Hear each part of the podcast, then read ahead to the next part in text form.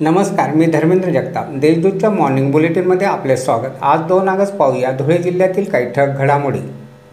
दुधाला भाव मिळावा यासाठी भाजपातर्फे जिल्ह्यात आज आंदोलन करण्यात आले. यावेळी आंदोलनकर्त्यांनी रस्त्यावर दूध फेकून रास्ता रोको करून संताप व्यक्त केला.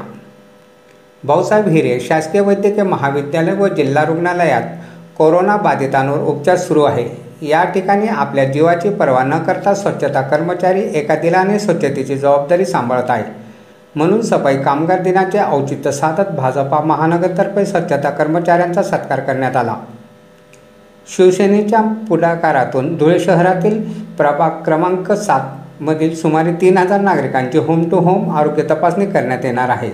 कोरोना फैलाव रोखण्यासाठी हा उपक्रम शिवसेनेने हाती घेतला आहे. सण उत्सवानिमित्त शहरातील सर्व व्यापारी प्रतिष्ठाने सकाळी नऊ ते सायंकाळी सात या वेळेत सुरू ठेवण्यास परवानगी द्यावी अशी मागणी धुळे व्यापारी महासंघाचे अध्यक्ष नितीन बंग यांनी केली आहे. सद्यस्थितीत प्रतिष्ठाने दुपारी चार वाजेपर्यंत सुरू ठेवण्यास परवानगी जिल्हा प्रशासनाने दिली आहे. जिद्द आणि शिक्षणाची आवड असली तर कुठल्याही परिस्थितीवर मात करता येते हे न्याहळद येथील सरपंच ज्योती भिल यांनी सिद्ध करून दिले. त्यांनी गावाचा गाडा ओढताना दहावीत पन्नास टक्के गुण मिळवले. पोलीस अधीक्षक कार्यालयातील लिपिक सतीश जाधव याला वीस हजाराची लाच घेताना रंगेहात पकडले. त्याची दखल घेऊन पोलीस अधीक्षक चिन्मय पंडित यांनी जाधवला निलंबित केले आहे. धुळे तालुक्यातील लळिंग कुर्णात असलेल्या लांडोर बंगला परिसरात लवकरच स्मृतिस्तंभ उभारण्यात येईल असे आश्वासन आमदार फारुख शाह यांनी दिले. लळिंग कुर्णात अभिवादन कार्यक्रम प्रसंगी शाह हे बोलत होते.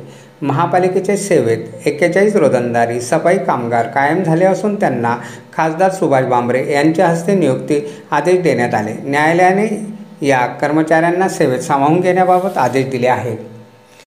पिंपणेर येथील एका बँकेतील पाच कर्मचाऱ्यांचा कोरोना पॉझिटिव्ह अहवाल आला आहे. त्यात एका अधिकाऱ्याचा समावेश आहे. यामुळे बँकेचे व्यवहार तीन दिवस बंद राहणार आहेत. अशा आहेत आजच्या ठळक घडामोडी. सविस्तर बातम्यांसाठी वाचत राहा देशदूत आणि ताज्या बातम्यांसाठी भेट द्या W W dot Deshdoot dot com या संकेतस्थळाला. धन्यवाद.